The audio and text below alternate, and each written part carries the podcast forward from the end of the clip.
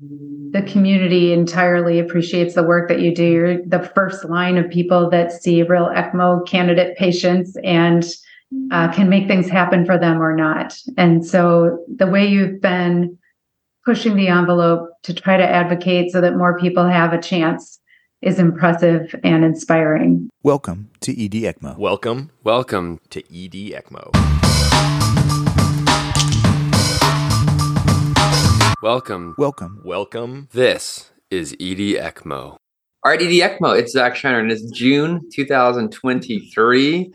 And uh, I got Jon Marinaro back from hey. last month. You heard him, and uh, the episode last month was fantastic, Jon. I, I just I got so much great feedback about it, uh, including my own shop. And people want to know some questions. You mind if I uh, ask you a couple things? Absolutely. Thank you so much. So one of the things that people want to know is the algorithm. Like, how do you decide these PE patients? Do you have something written down that like you use, or is this kind of just a thumbnail thing? No, so I mean, we use the standard massive PE guideline, and then we use the standard submassive PE. So again, for massive PE, if you're hypotensive, systolic less than 90, or a systolic that dropped more than 40, um, and you have a large clot burden, or a presumed large clot burden or an on echo in the ER, you're dying and somebody does a, an echo uh, and you have a large right heart and you don't have an exclusion criteria, you know, you're not 85 years old or, you know, you're, you're, you're less than 75 and you're, you know, not metastatic disease, et cetera, then we go ahead and put you on. And, uh, you know, I think we've got ECMO so streamlined that we try not to overthink the um, indications and try to say, you know, what can we do as opposed to being like, this has got to be the perfect patient. Cool. And so the second thing that's come up is data. They want to know data. They want to know what your shop is doing. I put a couple of those things in the show notes last month, but, but can you reiterate that again? Just what what is your data that you have so far about the stuff that you're willing to share? Sure, absolutely. Yeah. I mean, I'll say in 2016, prior to us using ECMO for um, massive PE, we had four of five patients die. And um, they all got the regular TPA dosing uh, for their massive PEs, and uh, four or five died. It's 2017 to current. If you have a massive PE, no one, and you're not already in cardiac arrest, we have 100% survival. Um, and you know that is 30, 40 patients. Um, I don't really know what, what the, the, amount of patients it is because you, are asking me offhand. I didn't pull it up in front of me. But um, uh, since 2017, we have not had a massive PE at our institution die unless they were already in cardiac arrest by the time we got called. And if they were, we actually have a 50% survival for those. So good. Unbelievable. Yeah. So I think this is a game changer. I think uh, a lot of the people on the on the podcast are thinking about changing their algorithms. I know we are, uh, thanks to you. So appreciate it. Yeah, I, I would. The other thing I would just say is that you know we are to the point now where you don't actually have to have crazy big cannulas, right? We're doing uh, 13 French arterial uh, returns. And so, you know, we're limiting the damage and limiting the complications. You don't need typically reperfusion cannulas and all that kind of stuff if you go with smaller cannulas. And I just pulled up our data on 13 French cannulas and uh, we've done 14, 13 French cannulas. And I'm going to, we're sorting through the data to see if we can get a, a publication out of that. And tell me again, because I, I this is the other thing people want to know. 13 French, what kind of flows are you getting out of that? I mean, you can flow up to five liters uh, with a 13 French. I mean, you know, again, you're not putting these people on for weeks, and so you're with through a 13 French, you're putting them on for on average three to four days with an eCPR or these massive PEs. It's much less. Uh, and if you look at Jason Bartos's literature out of uh, and Yannopoulos' literature out of Minnesota, their average flow rate on an eCPR was three and a half liters. That we're clearly getting without a problem. Um, our, you know, we still have the typical problems with venous insufficiency, maybe limiting, but it's not the arterial return side that is limiting our problems. So, um, and again, hopefully, I'll have some data that shows that, um, and uh, we can talk more about that in a future episode. So good. Well, thank you, Jon, for all that you've been doing with the podcast. It's been fantastic. Now, Jon, you had another fantastic idea. One I can't believe that we haven't we haven't had this person on the podcast before. Uh, Jon had the idea to invite Christine Stead, the CEO of ELSO, to join us to talk about what ELSO does, look at a little bit into the future about what ELSO is doing, and uh, and just tell us about herself. So, thank you, uh, Christine, for joining us today. Yeah, happy to talk about whatever you'd like. Well, I'm going to let you guys run uh, run with this, and then I will interject. However, but Jon and Christine, thank you. Gotcha. Thank you so much, uh, Zach, and uh, welcome, Christine. You know, uh, so you're my number two interview. I appreciate Zach for for somewhat turning me loose here a little bit. He's, he's taking that one training wheel off. I still have one training wheel on though, and um, and so he's doing this, and and I, I'm you know again I'm starting my uh, my interview thing here with people I know well. So uh, you and I've met a number of times as uh, we teach at ELSO together, um, and you know really what I want to know is as a person who's this the CEO of ELSO and uh, you know running the ship. Can you just give us a little brief history of ELSO and talk about you know wh- where you see it, how it started? Oh, that's a great question, and and I think pretty well known, but I'll do my best here because uh, one of the key things is the person who founded ELSO, and that's Dr. Um, Bob Bartlett. I'm sure if you've done ECMO at all, you've seen him, heard him uh, certainly has have read his work, but he was the founder of ELSO in 1989, actually in Ann Arbor, Michigan, which is one of the early centers that did ECMO, but it wasn't the only place. And so in 1989, he thought, you know, maybe we should just get some people together that are doing this because it wasn't standard practice and not a lot of people did it. And really, the people doing it at that time I would say we're pretty brave and we consider them the pioneers. If you can imagine doing ECMO in 1989, uh, there's not a lot of successful cases. There's, you know, very little uh, data out there, no RCTs, and um, you know, you're you're a pioneer in every sense of the word. And and I think the case then is is often the case that that is still in front of you know you just as you were describing a minute ago, Jon, about the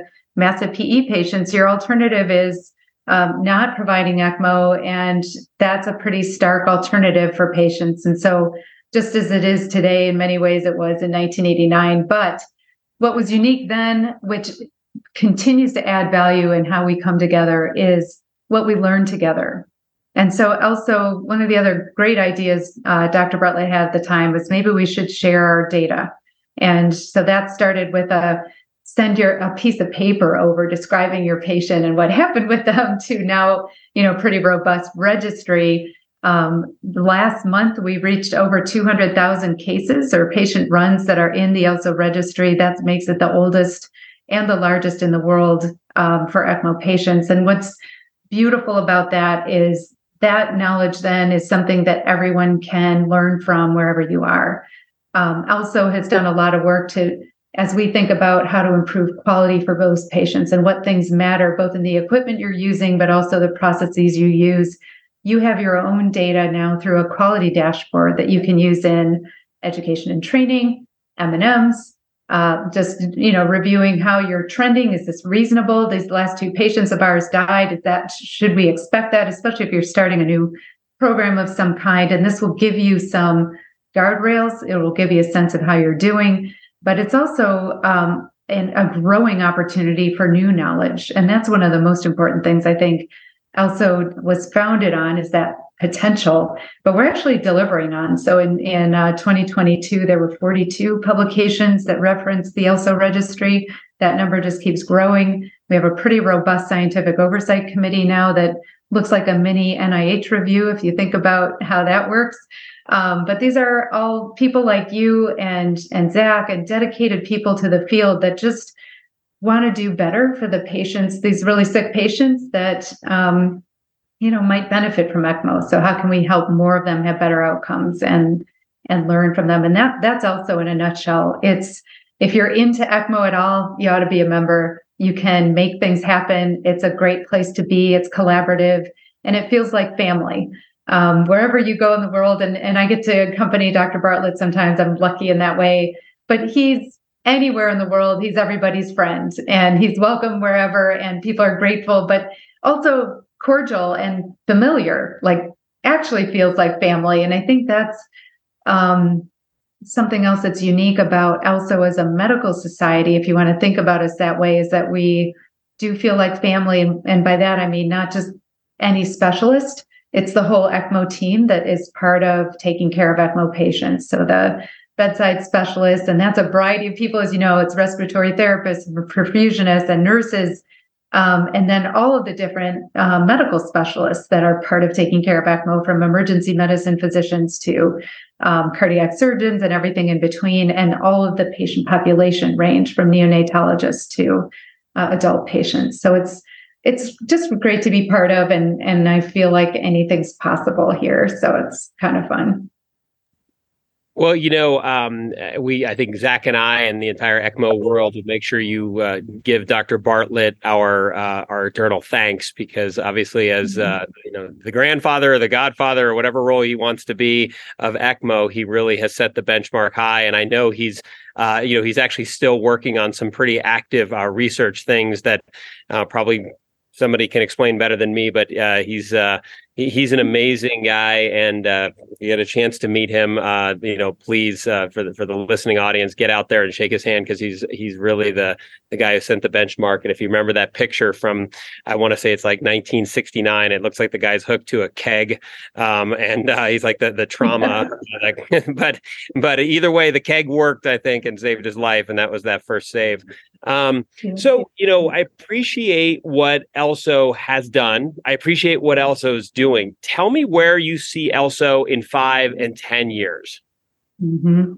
Well, we're we're getting ready to. Um, so here's what I would say about the pandemic and how that may have inspired where we're headed. Um, there was a lot of interest in ECMO, certainly for new programs. The demand was absolutely there in terms of the patients that could benefit from ECMO that were COVID patients suffering from ECMO. And so one of the things we saw was a lot of, of growth, um, including new programs and, and interest that way. But it made us think there's a huge opportunity for education and training. There's a huge opportunity also for some standards. Um, and I know that's super inspiring when everyone says standards. Like, who doesn't want to be part of that?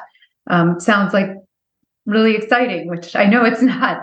But what is important and maybe exciting about that is improving access uh, to ECMO to more patients around the world and, and in the US in, in particular, making it more of a standard, but also doing that in a way that you know when you're part of that program or going someplace that there are uh, that it's a safe program and it's a high quality program. Um, so during the pandemic, we were able to establish a global standard for adult ECMO education. There hadn't been one before, and we had about 100 people involved in shaping that from around the world. We're doing that same thing with neopeds right now, um, but we'll soon be launching center certification as well. So if you're a center anywhere um, and you want ELSO's kind of what what do we think as a society is important to have in place, you'll be able to um, pursue that coming up, and and that's what that really is is is the benefit of everyone's collective best thinking about what you need. And it will help physicians anywhere that want to do this and are trying to help establish a program and, and say to your administration what do you need to do this well? Well this is what you need and this is how to do some of this work. Um, and here's how to do this long term well because as, as any of you know that have been in this or started one of these things it's not just buying a circuit obviously. It's many more things than that. And so we're going to do our best to help make it easy for people to have high quality programs and to be well trained. Um, those things are great. But then the next piece is there's so much research yet to be done and opportunity to innovate and invent that that's really exciting uh, too. So five, ten years, I'm hoping we're looking at some uh, real advance in, advancements in the science and the technology, because as you know, Jon, um, and Zach, we ELSO have our device developers as partners. I was just meeting with the FDA this morning um, on their behalf with the uh, recall, the Getinge quadrox oxygenators, and some other devices they've had out in the market. But but um, helping our device developers advance their technology is a really important piece that also contributes to as well. Um, so that matters. That's the tools you have at the bedside that you're able to offer to your patients, and we play an, an important role in that. Yeah, you know, it, it's really interesting. If you look at what Elso does, you'd be like, okay, Christine's got a staff of 30 people, and there's like, you know, blah, blah, blah, blah. There's like four of you guys, right? There's like Peter Rycus, there's you, there's Kenethia Banks, and then I, there, there's like another one or two people that I'm, I'm blanking on. and you guys run this massive organization that is meeting with the FDA and, and advocating for us and creating certification programs, et cetera. And um, how do you find um, the ability for a small group like you guys are doing that you have to be everywhere? What is it? What are you doing that is uh, giving you that? Well, Jon, you know the answer to this question because you're part of the answer to this question. And that is, we have an enormous group of people around the world that are interested in making things better for ECMO and ECMO patients. And so we have great uh, task forces and committees and uh, things that come up where people say, yes, let's help do that. Uh, early in COVID, just releasing the guide guidance document that we did early on, that was through every, but what do we know? Like right now, what do we know? And so we did an early one of those. We looked at early data that got published in the Lancet. We did a follow up article with that that was over 200 centers data that people changed their process entirely from submitting after a patient had been discharged, which is what we had asked for pre COVID days, to we need your data now to know how many patients are on ECMO so that we can help change um, national policy country by country about whether ECMO should be offered to patients that are COVID patients. And that's uh, the work that you all did, frankly, not not the four or five of us, but we're big because we have a lot of people that are interested in being part of this and making it better. And we're just masterful at bringing you all together and and leveraging, uh, you know, getting your best thinking out to the rest of the community. Gotcha. Well, you know, I can tell you, I just obviously just got done teaching with Phil Mason over the weekend uh, with you guys yeah. at so, and I want to say Joe Tonna is uh, is involved in committees with you, and I think there's you know many many more people across the country who are involved with the committees that make uh, ELSO. How does one get involved with ELSO? How did like okay, I'm I am in you know Albuquerque, New Mexico, and I need to uh, and I want to become involved in ELSO. What do I have to do? Yeah, that well, first I'll just point out that Zach is equally guilty of being involved in ELSO because he has a monograph that was published not too long ago with Jenelle Badulak, an amazing physician in her own right, both uh, great leaders in the field uh, for ECPR. And so there's a nice textbook out there, thanks to both of them uh, for leading the way on that. But that book is a good example, maybe to help answer your question. We publish books, we publish guidelines, we do teaching and training there are a variety of things that you might find you're interested in. And so, first thing would be to just raise your hand and let us know what you're interested in, and um, maybe send your CV so we can get a sense for your experience. That helps us think about and triage, if you will. Here, oh, this project starting this person would be great for this. Or this person has a great idea. Can we coalesce an effort around that? And and is that something else that wants to do right now? So that's the way we try to connect the dots. It's not always fast. Um, sometimes it takes a few months for something to be happening, like the course you just taught, um, Jon. I think we had that on our you know website for people to sign up for for three or four months. Uh, we'll have another round in in November. But if you want to be part of faculty, you would do what Jon did, and that's raise your hand and then come join us for a course and see if that's really what you like to do. And the faculty there will also be feeling, you know, seeing if, if you're someone that would fit in nicely for this kind of work because you're right, it's a weekend. And Zach, I can't tell how many weekends you gave up to help write that textbook, but it's a great contribution in the field. And it is, it's extra time, but it's one of these things that's like a, a labor of love, right? The people that ultimately benefit from your work are are really patients that have a new opportunity thanks to all of you. Yeah, you know, uh, Zach's book, um, the which is the ECPR kind of Bible, I would say, and uh, it's the accompanying book to the uh, to the Red Book. Uh, probably both have the ELSO contact information, so those who want to uh, reach out to ELSO can reach through, uh, you know, the information in those books.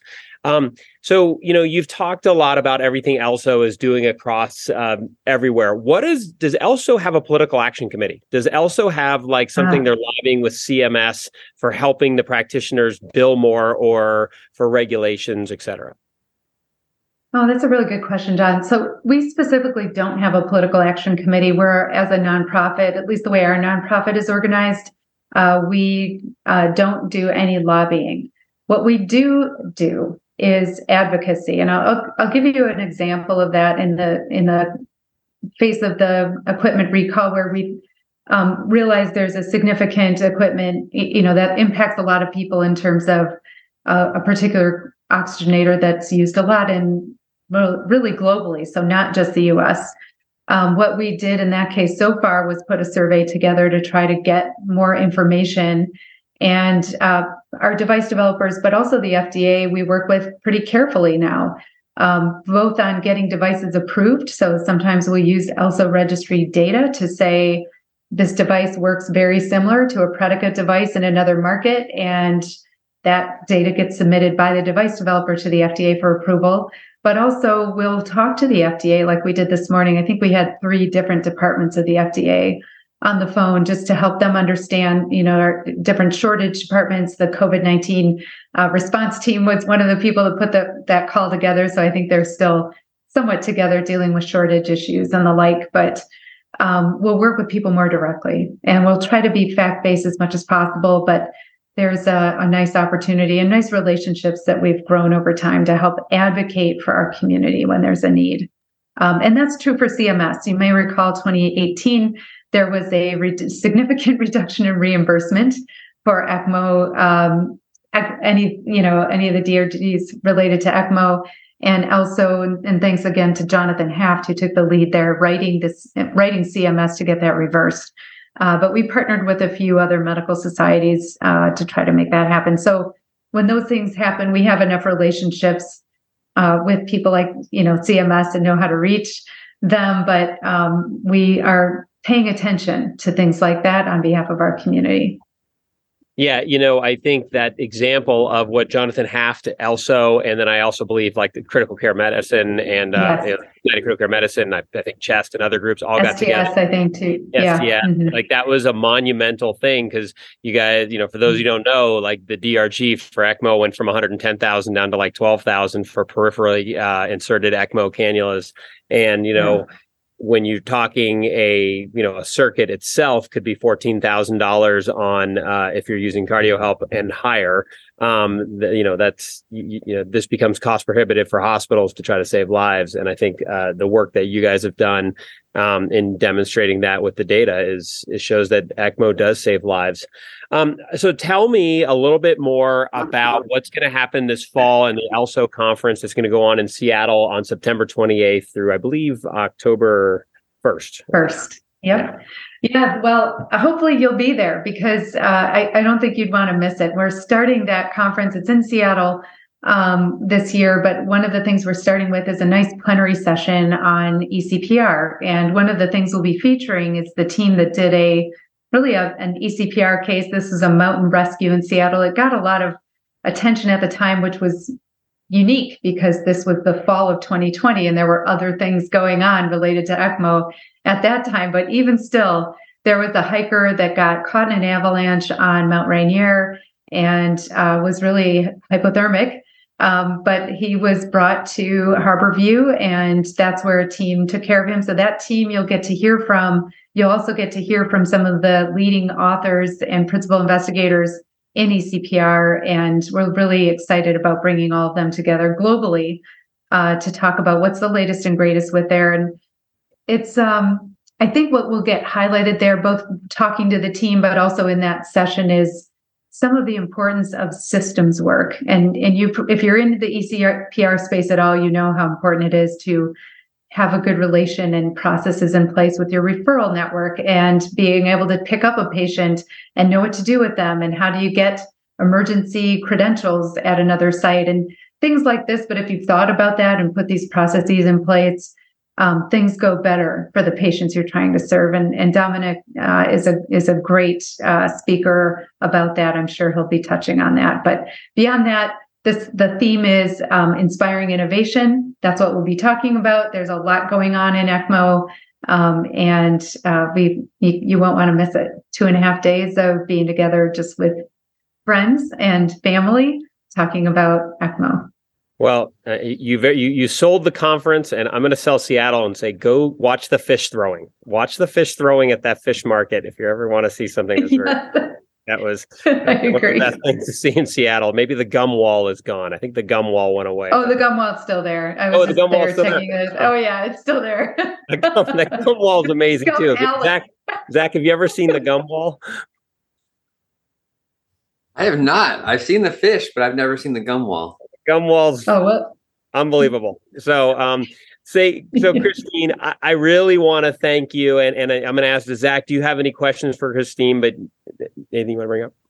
Well, I'm I'm just amazed by you, Christine. You can navigate in so many different worlds. Like you can talk the talk technically about medicine. You can do the the business side of it. You can do the politics side of it, the industry side of it. I mean, how you uh, juggle all these different things is is actually amazing to me.